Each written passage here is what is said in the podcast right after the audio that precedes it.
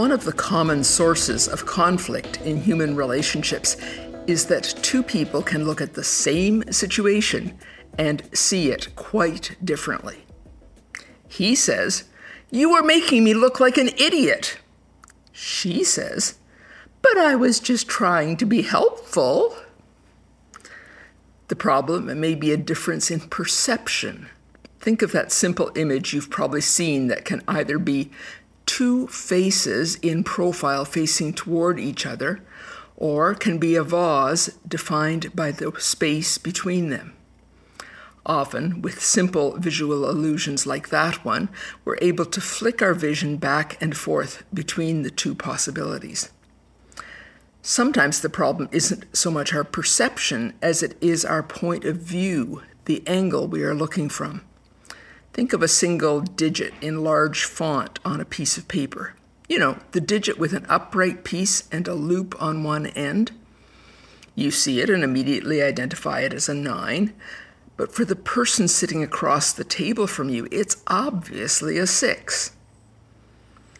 And of course, in situations more complex than a single digit on a piece of paper, we each bring a whole wealth of context and interpretation to our viewing. You may be in a public space and see a distraught child trying to pull his wrist out of the hand grasp of an adult.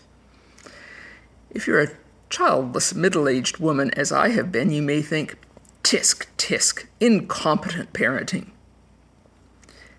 If you are the parent of a high needs child on the autism spectrum, you may think, thank goodness I'm not the only one. And if your past experience has made you distrusting and ready to fear the worst, you may perceive it as a child abduction. Finally, beyond those kinds of factors, our perceptivity can be trained. I think about the judges in figure skating competitions. They don't get any re- replays, they have to see it all in real time. But they comment on things like when he landed that triple axel, the fingers of his left hand weren't aligned. Really? How can they see that level of detail when it's all happening in a matter of seconds? They probably have better visual agility than I do to start with, but they have also trained themselves by watching their sport over and over again. That kind of trained observation is really important in clinical medicine an experienced physician can make a diagnosis of a heart attack with reasonable certainty in under two minutes. Part of that is, of course, knowledge base and reasoning, but part of it is observation. At their very first glance, they would have noticed the nicotine stained fingers and the gadget on the arm to measure blood sugar, and they would already know that the patient has two major risk factors for a heart attack. It might take a novice medical student 15 minutes of questions before they got those two bits of information. Today, we're going to look at someone who had become a skilled spectator, an astute eyewitness, not of figure skaters or of patients with chest pain, but a careful observer of Jesus. We're going to look at Mary Magdalene.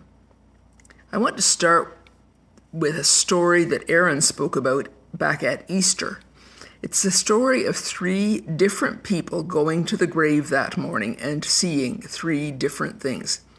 Here's how John records the story in his biography of Jesus.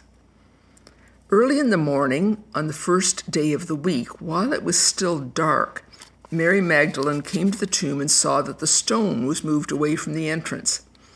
She ran at once to Simon Peter and the other disciple, the one Jesus loved, gasping for breath. They took the master from the tomb. We don't know where they've put him. Peter and the other disciple left immediately for the tomb. They ran neck and neck. The other disciple got to the tomb first, outrunning Peter. Stooping to look in, he saw the pieces of linen cloth lying there, but he didn't go in.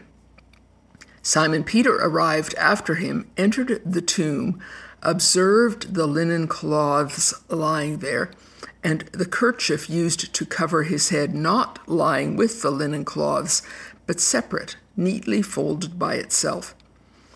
Then the other disciple, the one who had gotten there first, went into the tomb, took one look at the evidence, and believed. No one yet knew from the scripture that he had to rise from the dead. The disciples then went back home. But Mary stood outside the tomb weeping. As she wept, she knelt to look into the tomb and saw two angels sitting there, dressed in white, one at the head, the other at the foot of where Jesus' body had been laid. They said to her, Woman, why do you weep? They took my master, she said, and I don't know where they put him. After she said this, she turned away and saw Jesus standing there, but she didn't recognize him.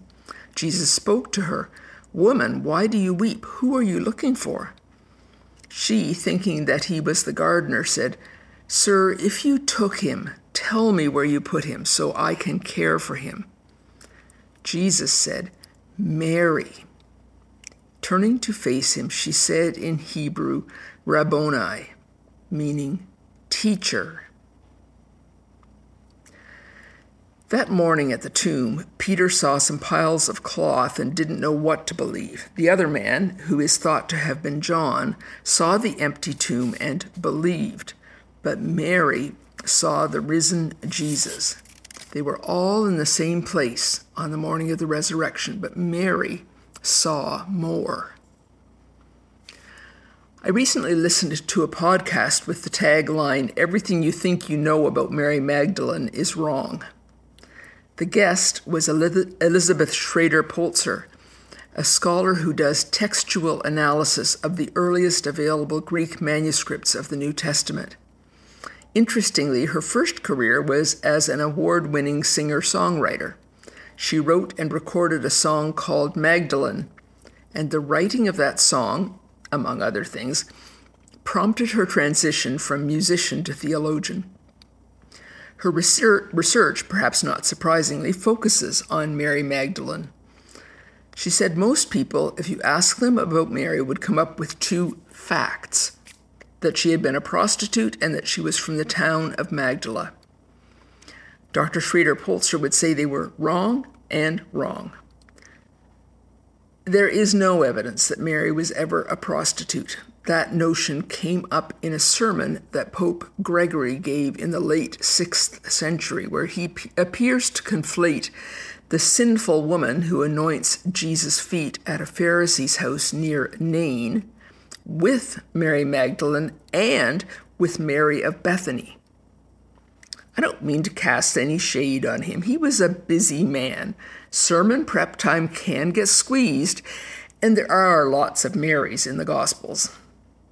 But I do wonder if it was part of a general trend that, in some setting, continues to the present day of undervaluing or even discrediting the witness of women. She is also unlikely to have been from Magdala Dr. Schrader Polzer does careful analysis of the original texts, and the phrase that is translated Magdalene suggests that it is a nickname. Magdal means tower, and Magdalene would be the feminine version of that. So we have Simon, who is called Peter, meaning the rock, and Mary, who is called Magdalene, meaning the tower. Peter the rock and Mary the tower. You can see why that also might be threatening to men who wanted to keep women in their place. So, what do we know about Mary? As I was preparing this message, I was surprised at how little there is about her in the Bible.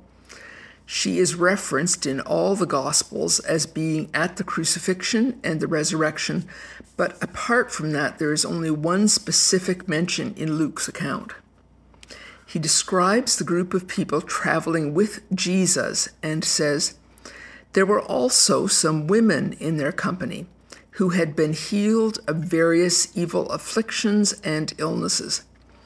Mary, the one called Magdalene, from whom seven demons had gone out. Joanna, wife of Chuza, Herod's manager, and Susanna, along with many others, who used their considerable means to provide for the company. Mary's connection with Jesus apparently began with a healing, and I think that's not uncommon. When we turn to God, it's not because we've been presented with some compelling academic argument. It's not because someone put together a string of facts for us that just made it logical to join the Jesus camp. No, it's usually because we have an unmet need, a longing for something different, something more. And when Mary came to Jesus, tormented by demons, he healed her. We are told that she was healed from seven demons. It's hard to know what that actually meant. Demon possession is not a commonly identified phenomenon these days. They probably haven't had a recorded case uh, at PRHC all year. It is possible that in the days of Jesus' earthly ministry, the demonic forces were more active than now, simply in response to his presence. But many of the afflictions noted in the Bible seem to describe conditions for which we now have medical explanations epilepsy, congestive heart failure, cerebrovascular accident, schizophrenia, and of course, the other difference with healing stories in the Bible is the cure seems to be instantaneous, yet that is seldom our experience nowadays. A successful surgical procedure can give a good result promptly, but our deeper afflictions, not so much. For the deep wounds that life has dished out to our hearts and minds, healing seems to be a lifelong journey. We may wish the instantaneous healings that they were still an option, but for most of us, that's not our experience.